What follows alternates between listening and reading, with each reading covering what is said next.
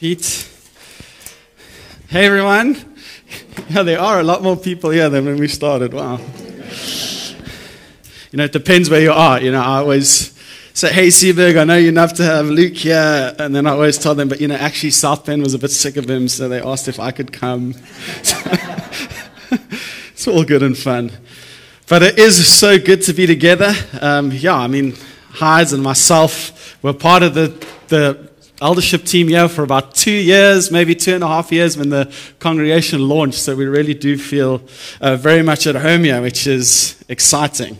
Love being over here. And just so you know, Seaberg loves having Luke there. So I don't take it personally. I mean, what a tremendous communicator. Even my own preaching. I mean, I've learned so much from Luke as he's worked with me and coached with me behind the scenes. So Man, what a, what a good bunch of leaders you've got, eh? And his wife is just the best thing about him by a long shot.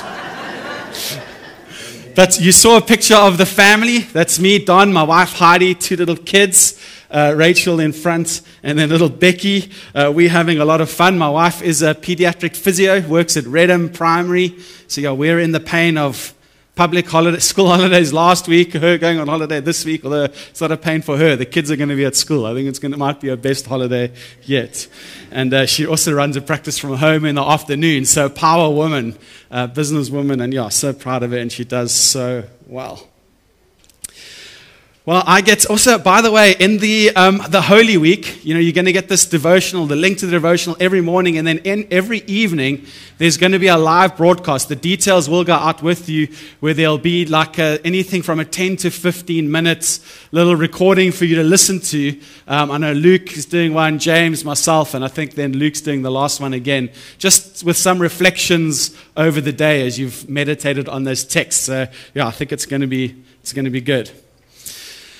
Back to today, we're in week three of the James series. I mean, I don't know about you guys, I am absolutely loving the James series. I mean, it's just been so thrilling to prepare to get into the text, to go deeper and deeper.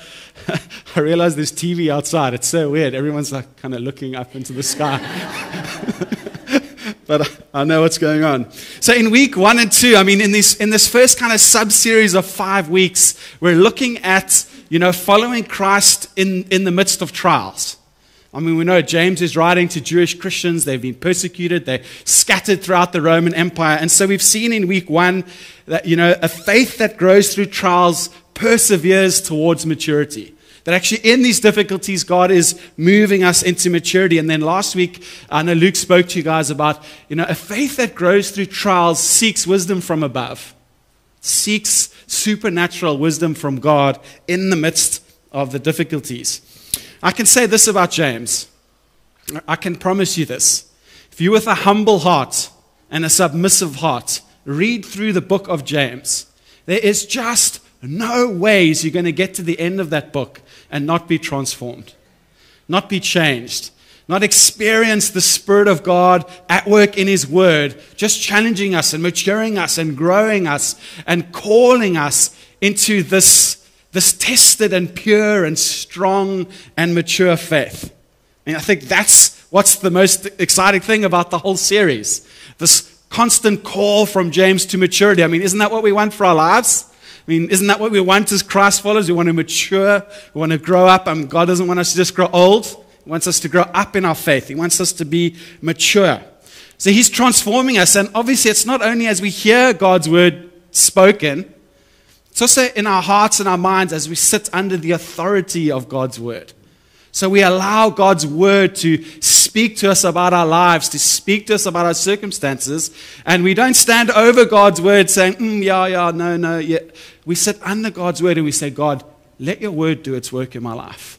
I'm going to pray along those lines in just a moment. So, my hope is that also in the book of James, that you're anticipating the work of God in your life. That you're expecting God to radically challenge you and transform you and to mature you, and to that at the end of the series, you, you're going to be more Christ like than you were at the start of the series. Wow, amazing. And so you're expecting that for yourself, you're expecting that for your community, which uh, I think is a great thing to do. Uh, as you said, there's some, uh, maybe some visitors. Maybe there's even some of you here who haven't yet accepted Christ. Maybe online you wouldn't consider yourself a Christ follower. Well, good. Thanks for joining us. Good to have uh, you guys in the room. I mean, I think it's true. It doesn't matter whether you're following Christ or you're not following Christ. We all experience life's trials. I mean, we heard that, you know, life is full of setbacks, full of uh, trials, troubles, challenges. And they, they really test us. They test who we are. We find that our true selves exposed or overflowing or coming out, coming through the cracks when we're put under a little bit of pressure.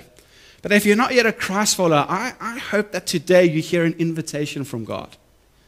That you hear an invitation from God that you don't have to go through life's setbacks and experiences and difficulties on your own.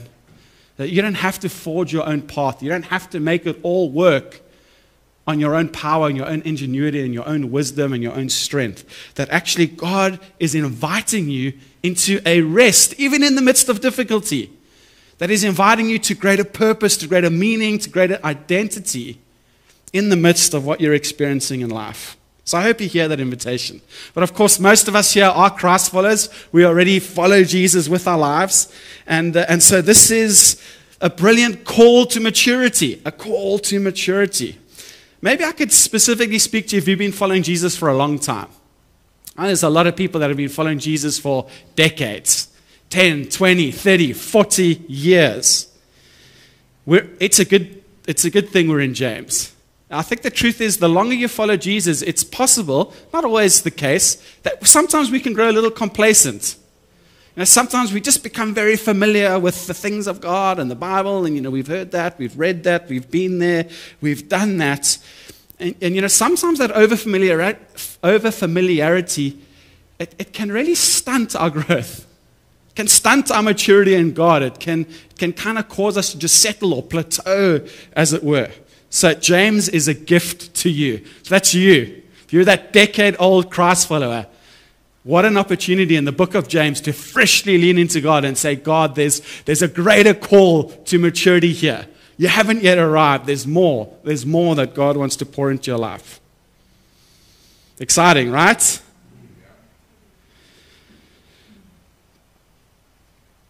You know, I'm, I'm becoming more and more aware in my own life of how sometimes difficult it is to keep the really important things in life important. To keep the important things important. I don't know if you can relate. Sometimes, in the complexity of life and the busyness of it, and as it's all going on, what happens is that far less important things kind of rise to the surface, kind of start to capture our minds and our diaries and our attention and our priorities, and they become center stage. And they're not unimportant, but they're less important than a lot of other things, but they tend to want to become central in our lives. Maybe they are urgent. Doesn't make them important, but they're urgent. You know, we feel like we've got to get to these things. Maybe they're important to someone else. Maybe they're important to culture. You know, maybe we're feeling the pressure and, and somehow they just rise to the top. Sometimes without even realizing it. Here's a, an example. I say it's a silly example. It's not silly, but just an idea. It's, for example, a date night with your wife if you're married. You know, it's, it's not urgent. You know, there's a lot of other things in your life that are really urgent, that are calling for your attention. And so what can happen is you just, you kind of let that stuff slide and, you know, other things are becoming more and more important. And those lesser things kind of become, you know, take central place in your life. But actually, what we need to do is we need to make sure that we're keeping these really important things in our lives important and we're investing in the aspects of our life that actually God is calling us to invest in.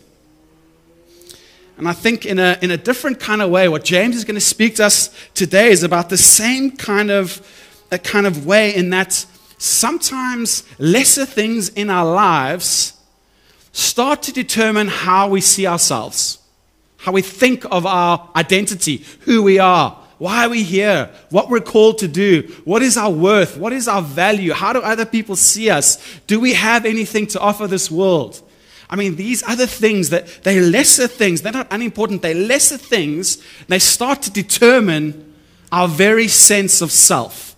And I think James wants to address that today. It can happen maybe through neglect, through distraction, maybe even unconsciously, but it does happen in our lives. So we're going to look at James 1, verse 9 to 12, these three precious verses. And we're going to see today that a faith that grows through trials has an identity rooted in Christ, not circumstances. Can I pray for us? As we, as we trust God to do something magnificent in our lives, God, we invite your transformation. God, we, we know that your spirit, when your spirit and your word come together, we're transformed in our hearts, in our minds, in our attitudes, in our actions. And God, we desire to be changed. We want to say yes to more Christ likeness, yes to reflecting you, yes to bringing more glory to your life through who we are, how we live, what we believe, what we hold to as true. And so, God, have your way in us. Can you pray that right now where you are? Just say, God, speak to me and transform me through the power of your word. Okay, amen. So I'm, I'm going to read through the text, and then what we're going to do is I want to go through it verse by verse. We're going to look at three encouragements that James gives in this text. He, he encourages firstly the poor, then the rich, and then he speaks to everyone. I know, eh? it's, it's intense. James 1, verse 9. The brother in humble circumstances ought to take pride in his high position. Strange. But the one who is rich should take pride in his low position. It doesn't quite sound right, does it? Because he will pass away like a wild flower. For the sun rises with scorching heat and withers the plant. Its blossom falls and its beauty is destroyed. In the same way, the rich man will fade away even while he goes about his business. Blessed is the man who perseveres under trial because when he has stood the test, he will receive the crown of life that God has promised to those who love him. I mean, this is God's word, and may he bless us through it. So, some quick context, just so we can, if you haven't been here for all the Jameses, just so you know where we are.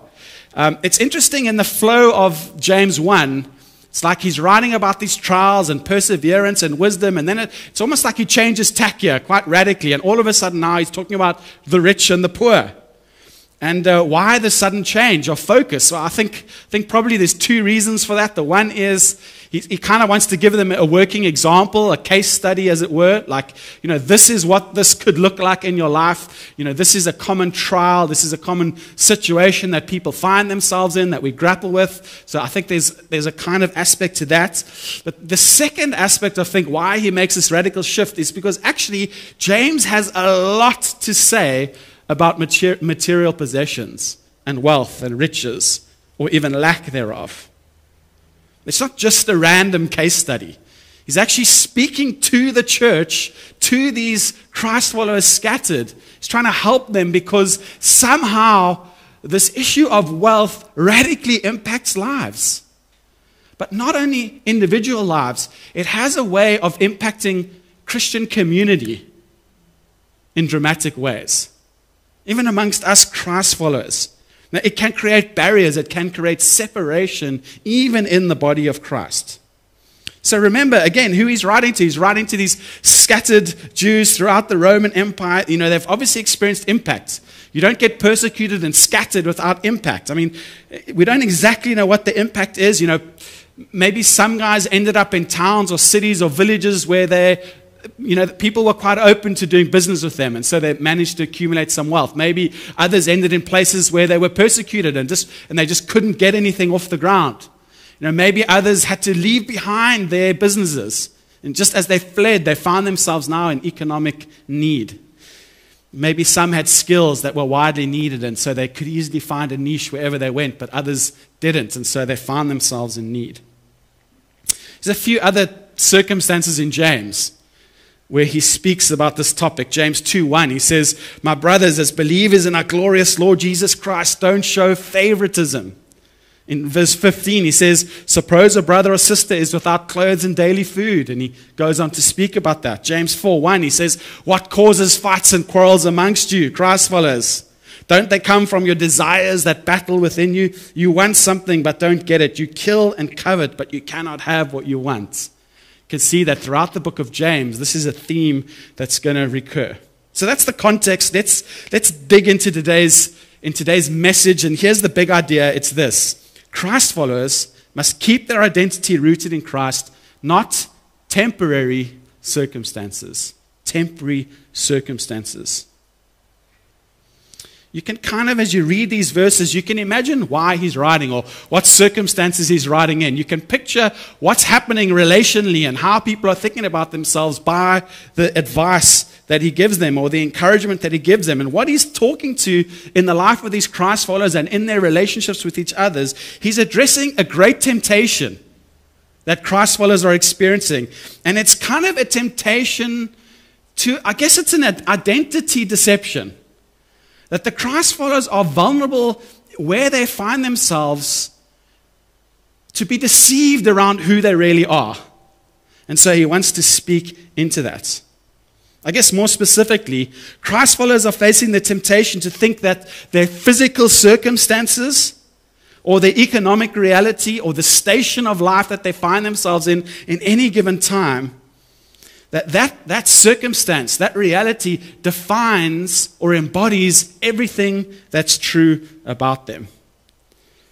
So, I mean, I, as you prayed for me during the prayer meeting, Peter, I had this, this idea, so I went and did it quickly.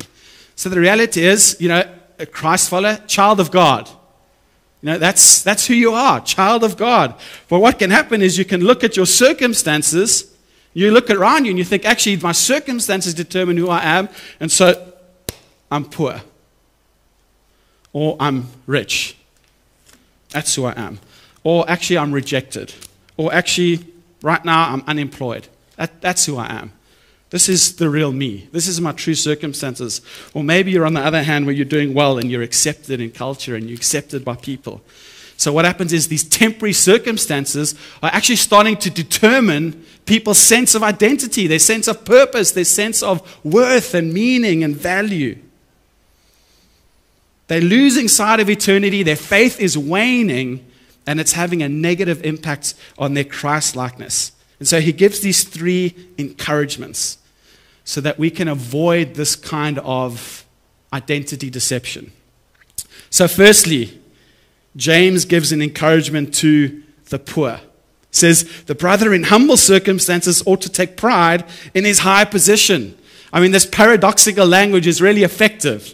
Chesterton says it's like truth standing on its head, shouting for attention.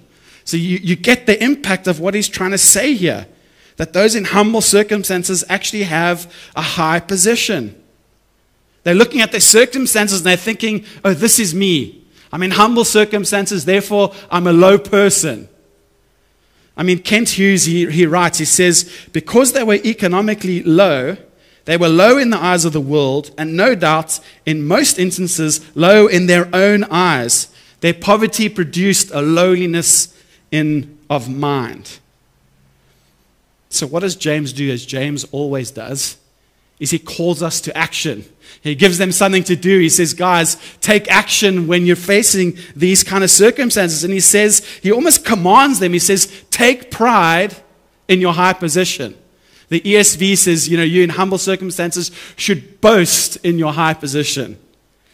He's saying, actually, even if you find yourself in a in humble circumstances materially, that you should, you should still carry an unusually high confidence in yourself or in someone. He's saying you should be talking about, celebrating, bragging about your high position, no matter the circumstances you find yourself in any given moment. So the big question is what is the high position? What is this high position? And he's already said it in that opening verse. He says, My brothers, my sisters. He's saying that you should be celebrating and boasting in the truth about your standing, your, your uh, purpose, your identity as children is God, in God. So in other words, these things don't define you. You're loved. That's who you are. You're, you're forgiven and accepted. And he's calling them and he's saying, You should be boasting in these things. You should be celebrating these things. You should be valuing these things. You should be seeing yourself through the lens of these things before temporary circumstances around you. I guess another thing that he's also saying to the church is, is he's saying, you know, even if you find yourself in humble circumstances in life, know, and you know, he's speaking about economically here, but even even maybe um, you know through negative business deals or persecution or being set across. We, we're humbled. We're in humble circumstances. He said, Hey, not only your position in Christ, but also the dignity and your place in the life of the local church. Boast in that. Boast that amongst the people of God, that everyone is equal despite our circumstances. He says, Hold your head up high. Says, And as you hold your head up high, as you focus in on what, on what truly matters about you, that you're going to relativize your economic circumstances. You're going to kind of find a better priority, find a better way of seeing life and yourself. He's saying you are more than your circumstances. He's echoing Jeremiah, Jeremiah 9. He says this But let him who boasts boast about this, that he understands and knows me, that I am the Lord who exercise kindness, justice, and righteousness on earth. For in this I delight, declares the door, the Lord. Michael Eaton says about this, he says, the high privilege of the poor is that the gospel is especially designed for them. And he's speaking about Matthew 11 speaks about the kingdom of God coming, and he says, The blind receive sight, the lame walk, those who have leprosy are cured, the deaf hear, the dead are raised, and the good news is preached to the poor. Something about the gospel that's designed to bring specific hope to the poor, to the marginalized. Let me take a little time to, to maybe speak a little bit more directly and bring some application and, and bring this home in our lives. Maybe you're not convinced that this teaching applies to you in any way. Maybe you're not seeing the connection, so let me help. I think, I think we can all agree that we're living in an increasingly hedonistic society. You know, seeking pleasure, seeking comfort, seeking whatever it is that we feel like we need for our lives. Uh, the world is becoming more materialistic and, and despiritualized. So, as our belief in eternity and a belief in a spiritual life kind of wanes, all we have left in culture to enjoy or to live for is the material world around us. And so, the, if you have wealth, privilege, or power, that goes hand in hand with how much of this world you can actually enjoy, with how much of this world you can experience and where you can go and what you can do. And so, our attitudes and our actions are impacted by wealth and what it can do for us in our culture and what it can help us experience. So, so how we're impacted is when we look at someone who may be relative to us. I mean, it doesn't just say what's poor and what's rich. I think relative to us, if we look at someone who's poor or marginalized, I don't know if it's true for you, but, but I generally don't find anything there to be excited about. I don't, I don't think there's anything there worth boasting about. It's just bad. You know, maybe we feel a tinge of guilt, maybe pity for the poor. Interesting, James doesn't pity the poor at all. In this text, he, he doesn't pity the poor. He encourages them to celebrate what Christ has done in their lives. He encourages them to boast in this high position they have in the gospel. Now, you remember this letter is written to the church. So it's written to both the rich and the poor. So there's other implications for our lives. He's speaking both to that person in humble circumstances, but also to, to others that aren't, but are engaging with people in humble circumstances. So he's warning us and he's saying, you know, what can happen is that we can overlook or disregard the poor, not really believing that they have anything of value to add to our lives or value to add to the life of the church, or value to add to a certain ministry, or this, or a business, or a perspective, or our own maturity.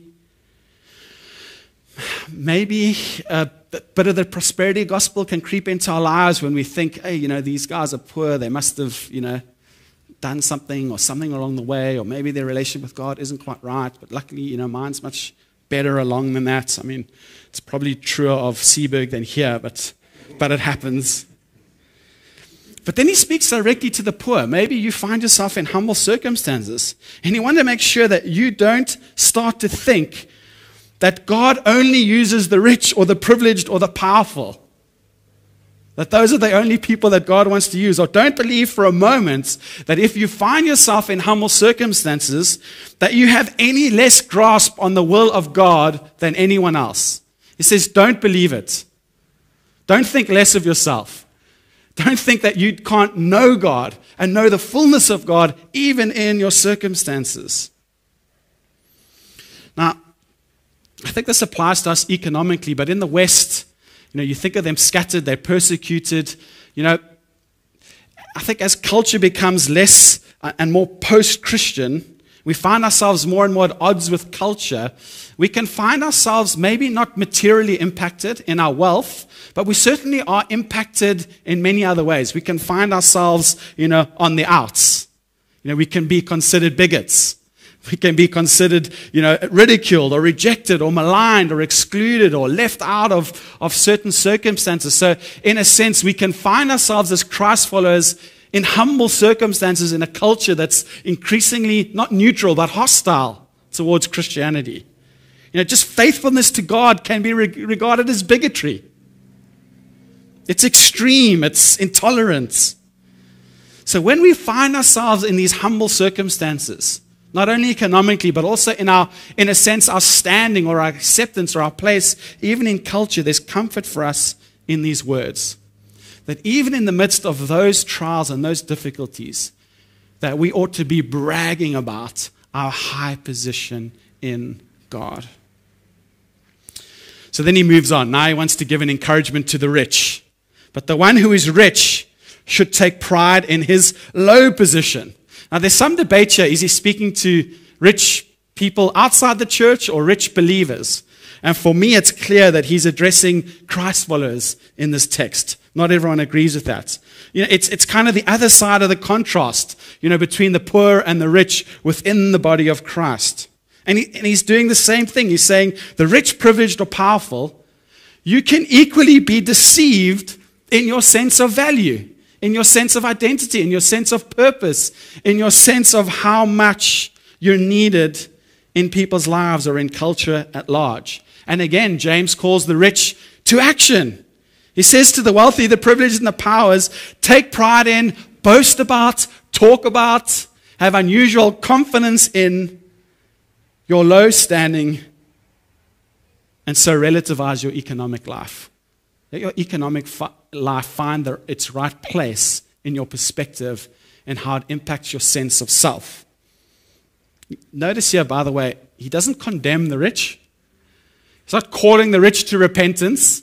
He's not saying there's anything wrong with money or wealth itself. I mean, many of people throughout the scriptures are wealthy people, but he's addressing the impact that wealth and material means and power and privilege can have on our lives. And so he's warning them. So, again, what is this low position? Verse 10, it says, But the one who is rich should take pride in his low position because he will pass away like a wildflower. The sun rises with scorching heat and withers the plant. Its blossoms fall, its beauty is destroyed. In the same way, the rich man will fade away even while he goes about his business. I mean, I think this low position is a few things. It's the reality that riches are temporary. They're temporary. That's why the big idea. We, you know, we, we find our identity rooted in Christ, not in temporary realities. You know, riches are part of what will pass away when Christ comes again and there's a new heaven and a new earth. This idea of rich and poor will pass away. I think this low position is that, that the rich must accept that their position will one day be undone as all things are made new. James reminds them that riches are fleeting and unpredictable in your life. I mean, it speaks about the sun coming out and, and kind of the riches withering as people are going about their business. I think he wants to remind them, the rich, and he says, Guys, you do know that there's no special standing before God. You know, there's no special place for you in the church because of your finances, because of your material position your circumstances. He says no special advantage, no reserved seats, no automatic positions for the rich in the life of the local church. And so, this lowly position that he encourages to those that are, are better off than others, is he's asking them to truly understand, that although for the rich it's very easy to find a sense of worth and identity and meaning and significance and dignity and command respect from people because of your wealth, he's saying it's an unworthy master for your life. It won't last, he says. Even if it lasts in this time, it won't last beyond. And it simply never satisfies. It's an unworthy foundation for you to build any sense of self on. And so that's the low position that he's calling. It, it's not who you are. Your, your riches, they don't define you. You are not your material possessions. Psalm 49, I mean, it goes straight for the heart. It says, Do not be overawed when a man grows rich, when the splendor of his house increases, for he will take nothing with him when he dies. His splendor will not descend with him. I think sometimes the wealthy are maybe prone to a sense of, of control, being in control of life. You know, there's a sense of security, there's a sense of being able to mitigate, mitigate against risk or trouble. Um, there's the self sufficiency. I think the temptation is to see ourselves as, as our own saviors, that we're able to save ourselves, we're able to make our way in the life, we're able to make things work as we juggle you know, things around. And what about us who I say us, I mean, it's all relative. But how, you know, think about how we engage with people that are a lot better off than ourselves. We tend to value the rich. You know, we tend to listen to the rich, extend trust to the rich.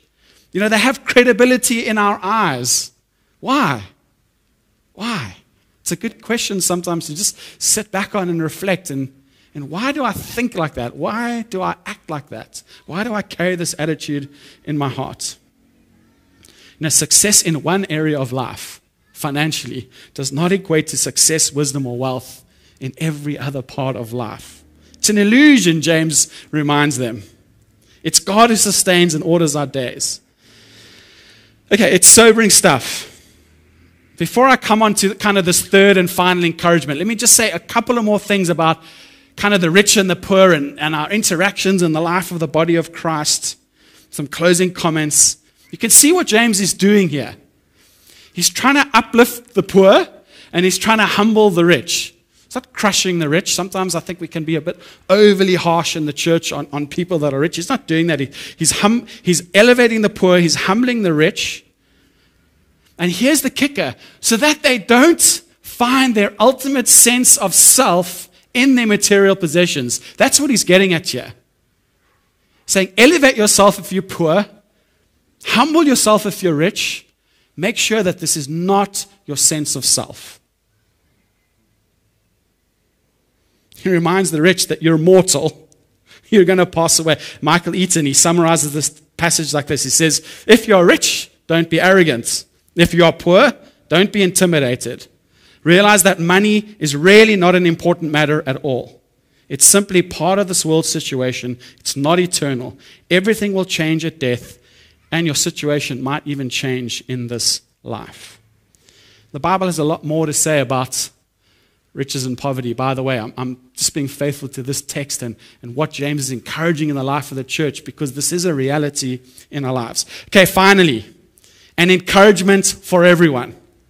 Blessed is the man who perseveres under trial, because when he has stood the test, he will receive the crown of life that God has promised to those who love him masterful stroke here. I mean, James is a pastor.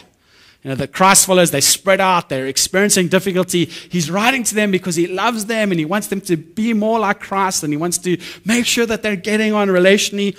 And so he brilliantly, you know, he reminds them it's not, hey guys, you know, the poor is this side, these, these are the standards for you. Hey, the rich, you're this side, these are the standards for you. Here at the end, he just, he kind of pulls everyone together and reminds us that, that everyone, we're all in the body of Christ. We're all one in Christ on equal footing. And then, and so he, he masterfully kind of unites everyone again.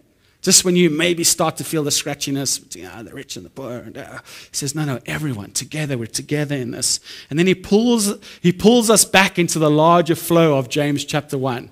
Kind of takes us back to the language of verse four, where he speaks about perseverance, persevering towards maturity. He says, uh, "Blessed is the man who perseveres under trial." I love that language of it. Says, um, because he has stood the test. It's this language, standing the test. The Greek, the Greek word kind of describes the, the testing of a coin, of an ancient coin that's precious metal, to make sure that it's genuine. It speaks of the intensity and the heat and the difficulty of, of being tested, to making sure if this is a genuine article but then he also speaks about, you know, through that testing, we get this approval that, yeah, this is the real deal. this coin is real, this faith is real, this faith is genuine. These people are learning to trust me, these people are learning to depend on me. This is maturity in Christ. And he says, God rewards those who persevere. God rewards those who stay the course. God rewards those who don't give up in trials and temptations and in circumstances. As we persevere in our faith, you know, I once heard that faith isn't faith until it's the only thing you've got left to hold on to. It has to be tested, it has to go through difficulties. And he says there's a reward, and the reward is the crown of life. What is the crown of life? Well, it's not a king's crown. I don't think. I think he's borrowing from the world of sports here, where the winner of a race would receive a wreath, a crowning wreath, to show that they have completed, they've won the race. So he's enticing them to continue running the race, continue to persevere, continue to push through these temptations and this deception to find your identity in your circumstances around you. He says there's a glorious reward, this crown of life. And I think it's, it's two things, this crown of life. I think one, he's pointing them to eternity. He's saying, guys, continue to push through, continue to trust in me, continue to let your faith grow strong in the midst of these temptations and trials. But I also think there's a reward right now for us. I mean, James is, he doesn't, always write about past salvation or future salvation. He talks about not now salvation. What is, how does your faith look? What does it look like right now? How are you living right now? And I think he speaks about this, this crown of life. It's, it's a quality of life that we can experience as Christ followers who are persevering in faith, persevering in trust. I think it can, include a kind of fresh assurance of faith. We find ourselves assured of our sonship, of our daughtership, that we're loved and that we're treasured. I think there's a, a fresh enabling, or maybe even a fresh grace of contentment that can come upon our lives and wherever we find ourselves. That we realize that these things around us, they can become very important, but they're far less important than the truth of the impact of the gospel on our lives. You can't help but think of the Apostle Paul when he writes in Philippians. He says, I'm not saying this because I am in need, for I have learned to be content whatever the circumstances. I know what it is to be in need, and I know what it is to have plenty. I've learned the secret of being content in any and every situation. Whether well fed or hungry, whether living in plenty or want, I can do everything through him who gives me strength. May this be true of us. So let me just quickly sum it up. Christ followers, keep your identity rooted in Christ, not in the circumstances that are surrounding your life right now, these temporary realities. And it applies in many different ways, but, but here James is pushing in on this on finances, on wealth, on, on riches and poverty and humble circumstances. And he's not only to speaking to those who find themselves in those positions, but also how we see each other in the midst of those circumstances. Can I pray for us? We invite you guys to, to come up.